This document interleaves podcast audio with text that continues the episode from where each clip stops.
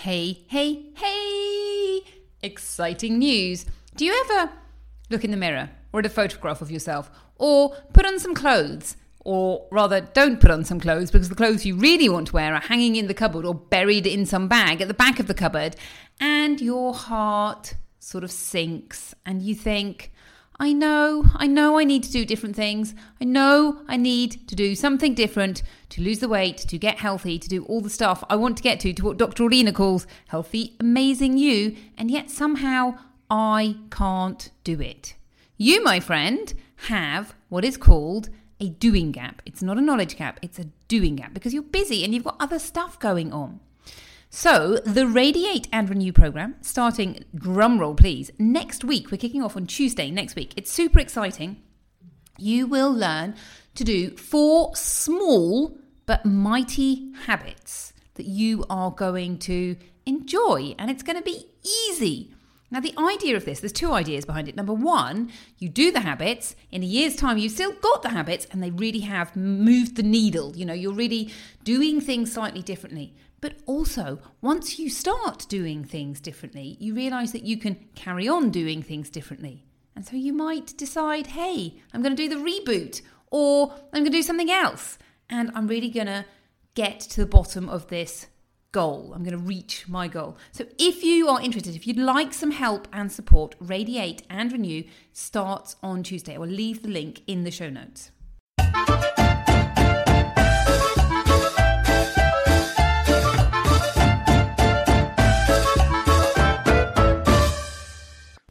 I had a miracle cure that would guarantee you and your family living to a ripe old age whilst feeling vigorous, fit, and fabulous, would you be interested? Well, I do. It's called Healthy Living.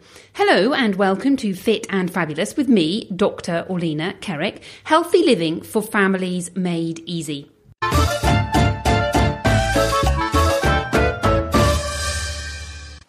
Hello and welcome to Fit and Fabulous with me, Dr. Orlena Kerek. I hope that you are feeling fit and fabulous today.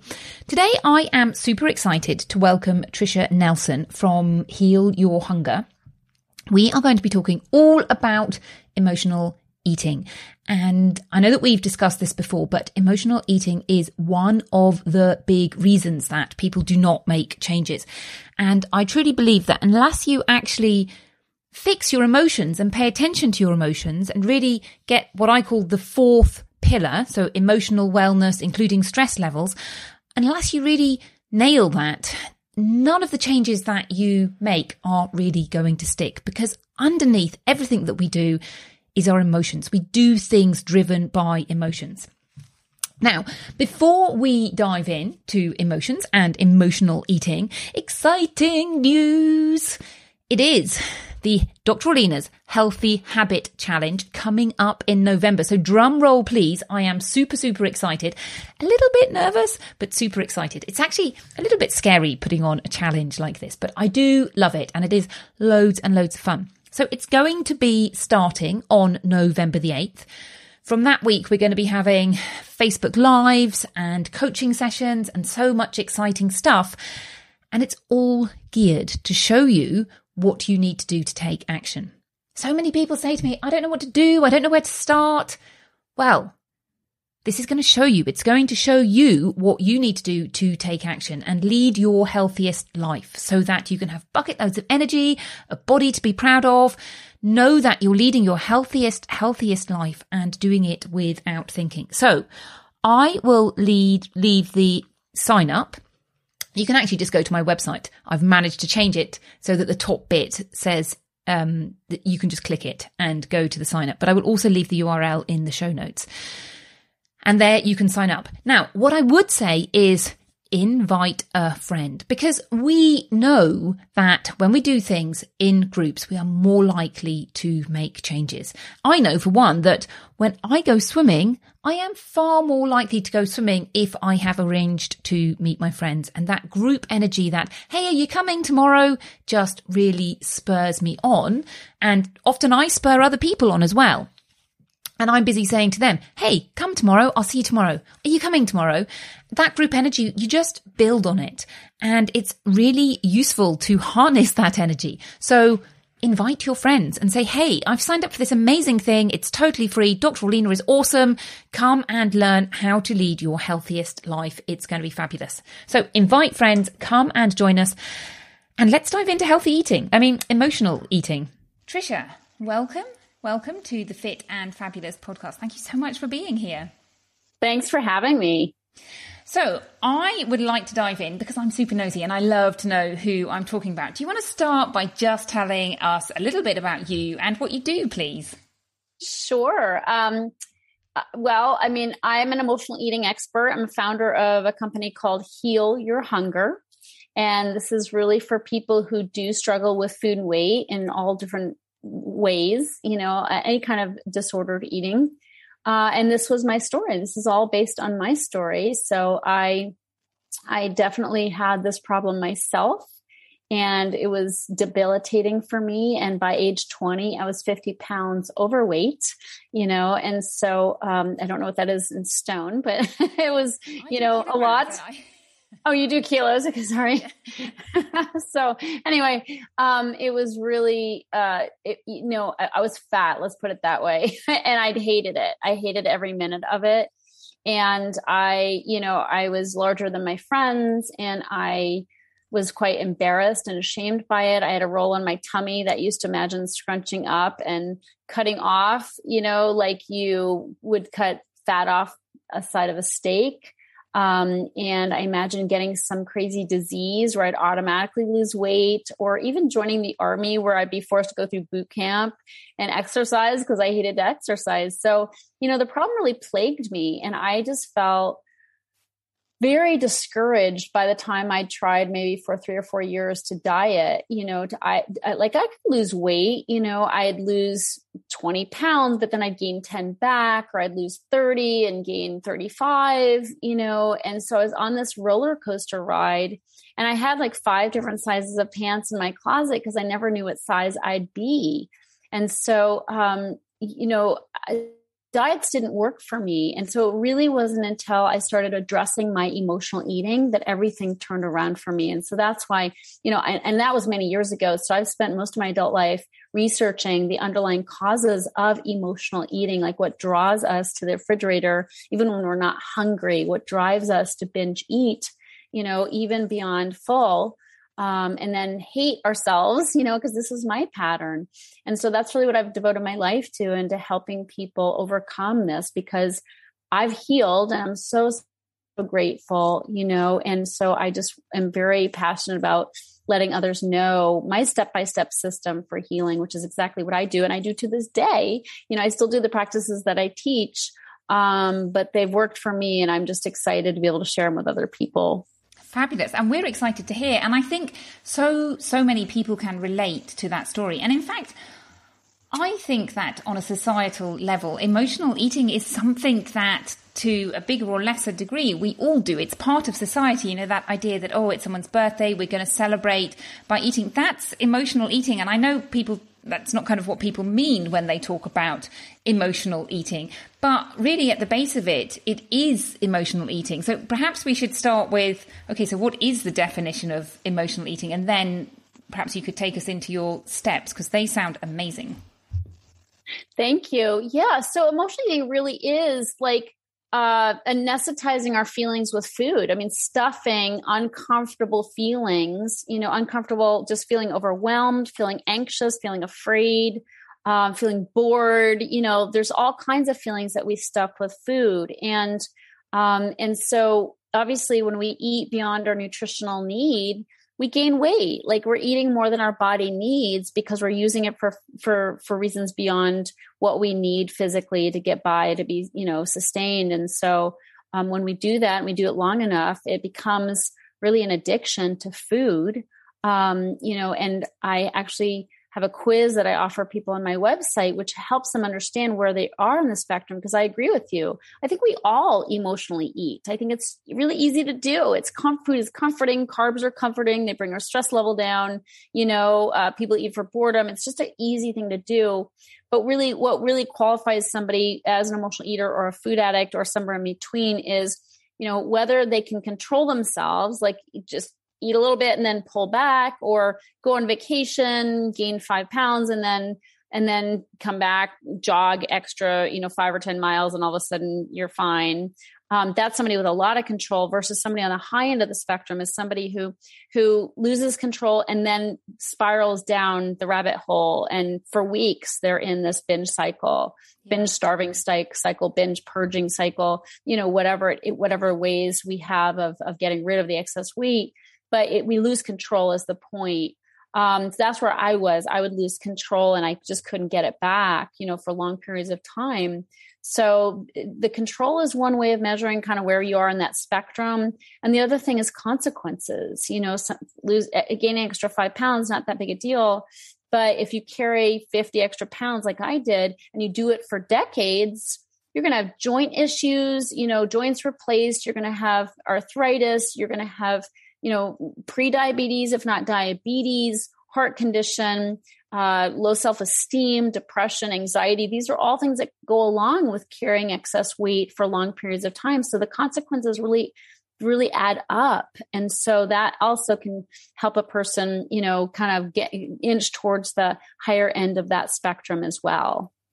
Absolutely. So tell us your your steps. How do you help people get over this issue Sure. So the first thing is to really start identifying instead of what food's doing to you, which that's important too. But after we've done that, like identifying if we're an emotional eater, if we're a food addict, and then determining, you know, that we want to do something about it.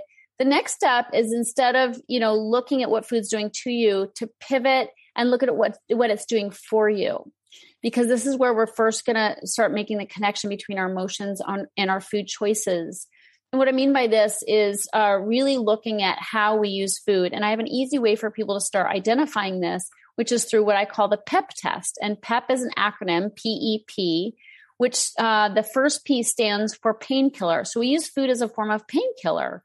Why? Because life is kind of painful at times. You know, we might be in a job that doesn't fit us. We might be in a relationship that's should have been over 10 years ago. We might, you know, have a dysregulated kid or a dying parent you know, these are things that are painful and we can turn to food to anesthetize that pain. So we use food as a painkiller to numb painful emotions. The E and PEP stands for escape.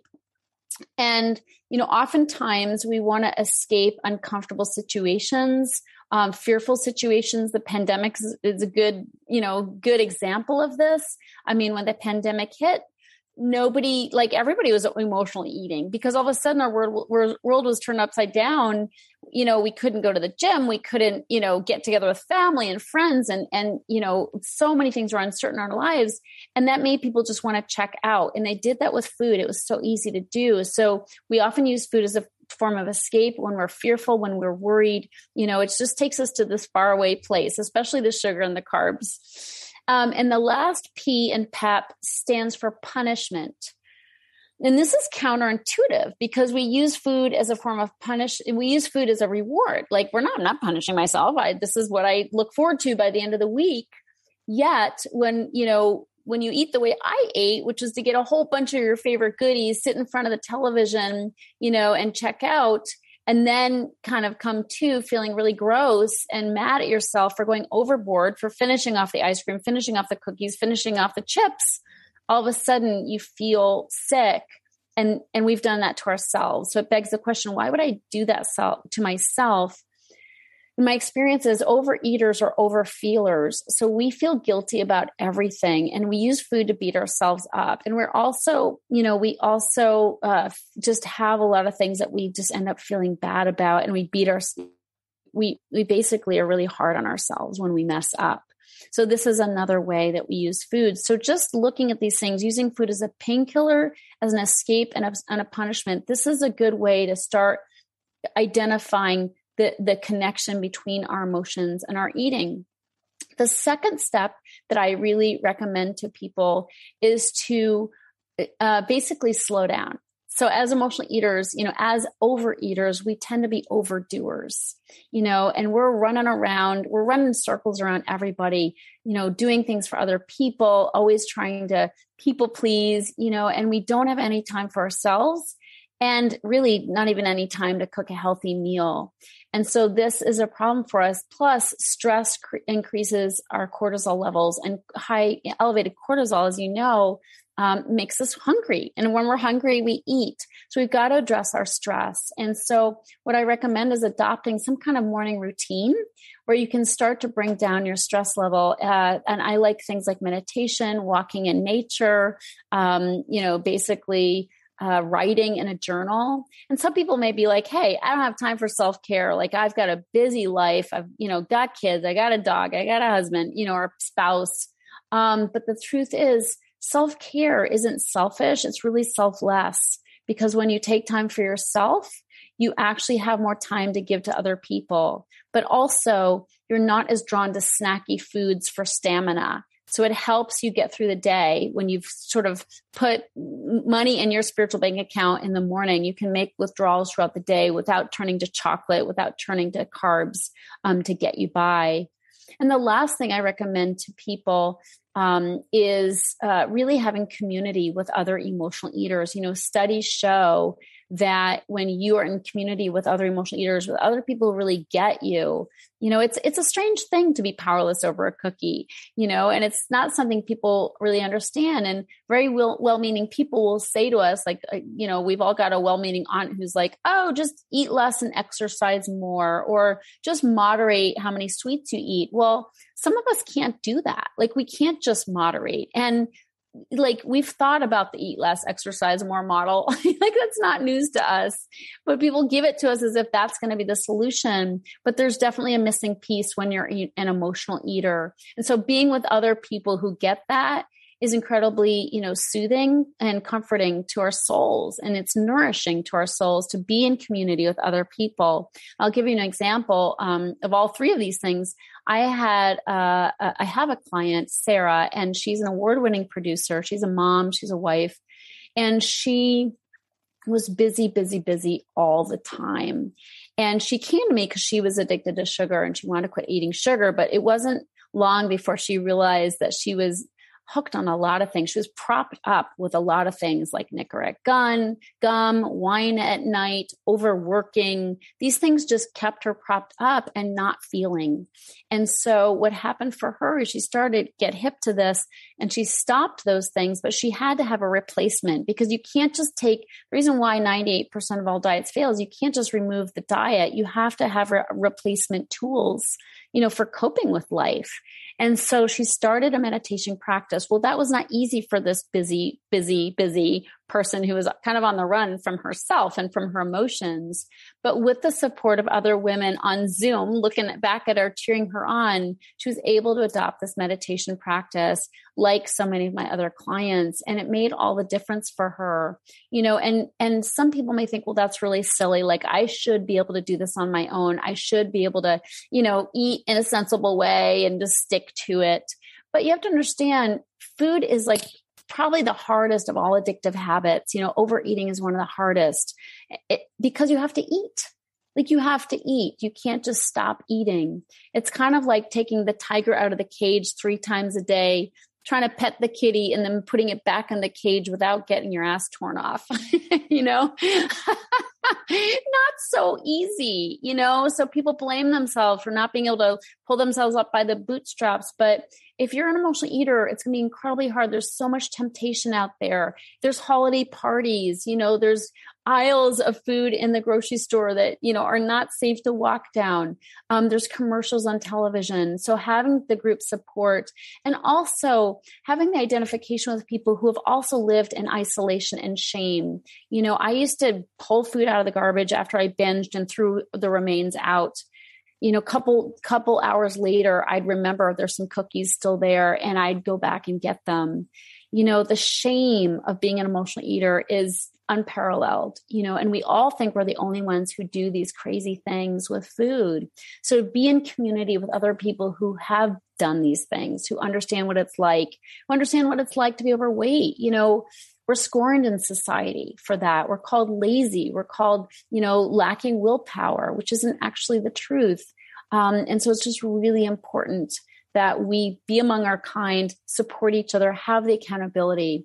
So these three things that I've mentioned Um, you know, the PEP, the PEP test, you know, looking at the, the connection between our emotions and our eating, identifying what ways we can start to de-stress and having some self-care practices and also having community with emotional eaters. These are ways that we can start to really lessen you know our demand for food that that compulsion that got to that we have that drives us to the kitchen five times of an evening checking the refrigerator. You know these are ways that we can practically start changing um, that because just trying to control food or just trying to stick to your diet without new tools is really a losing battle.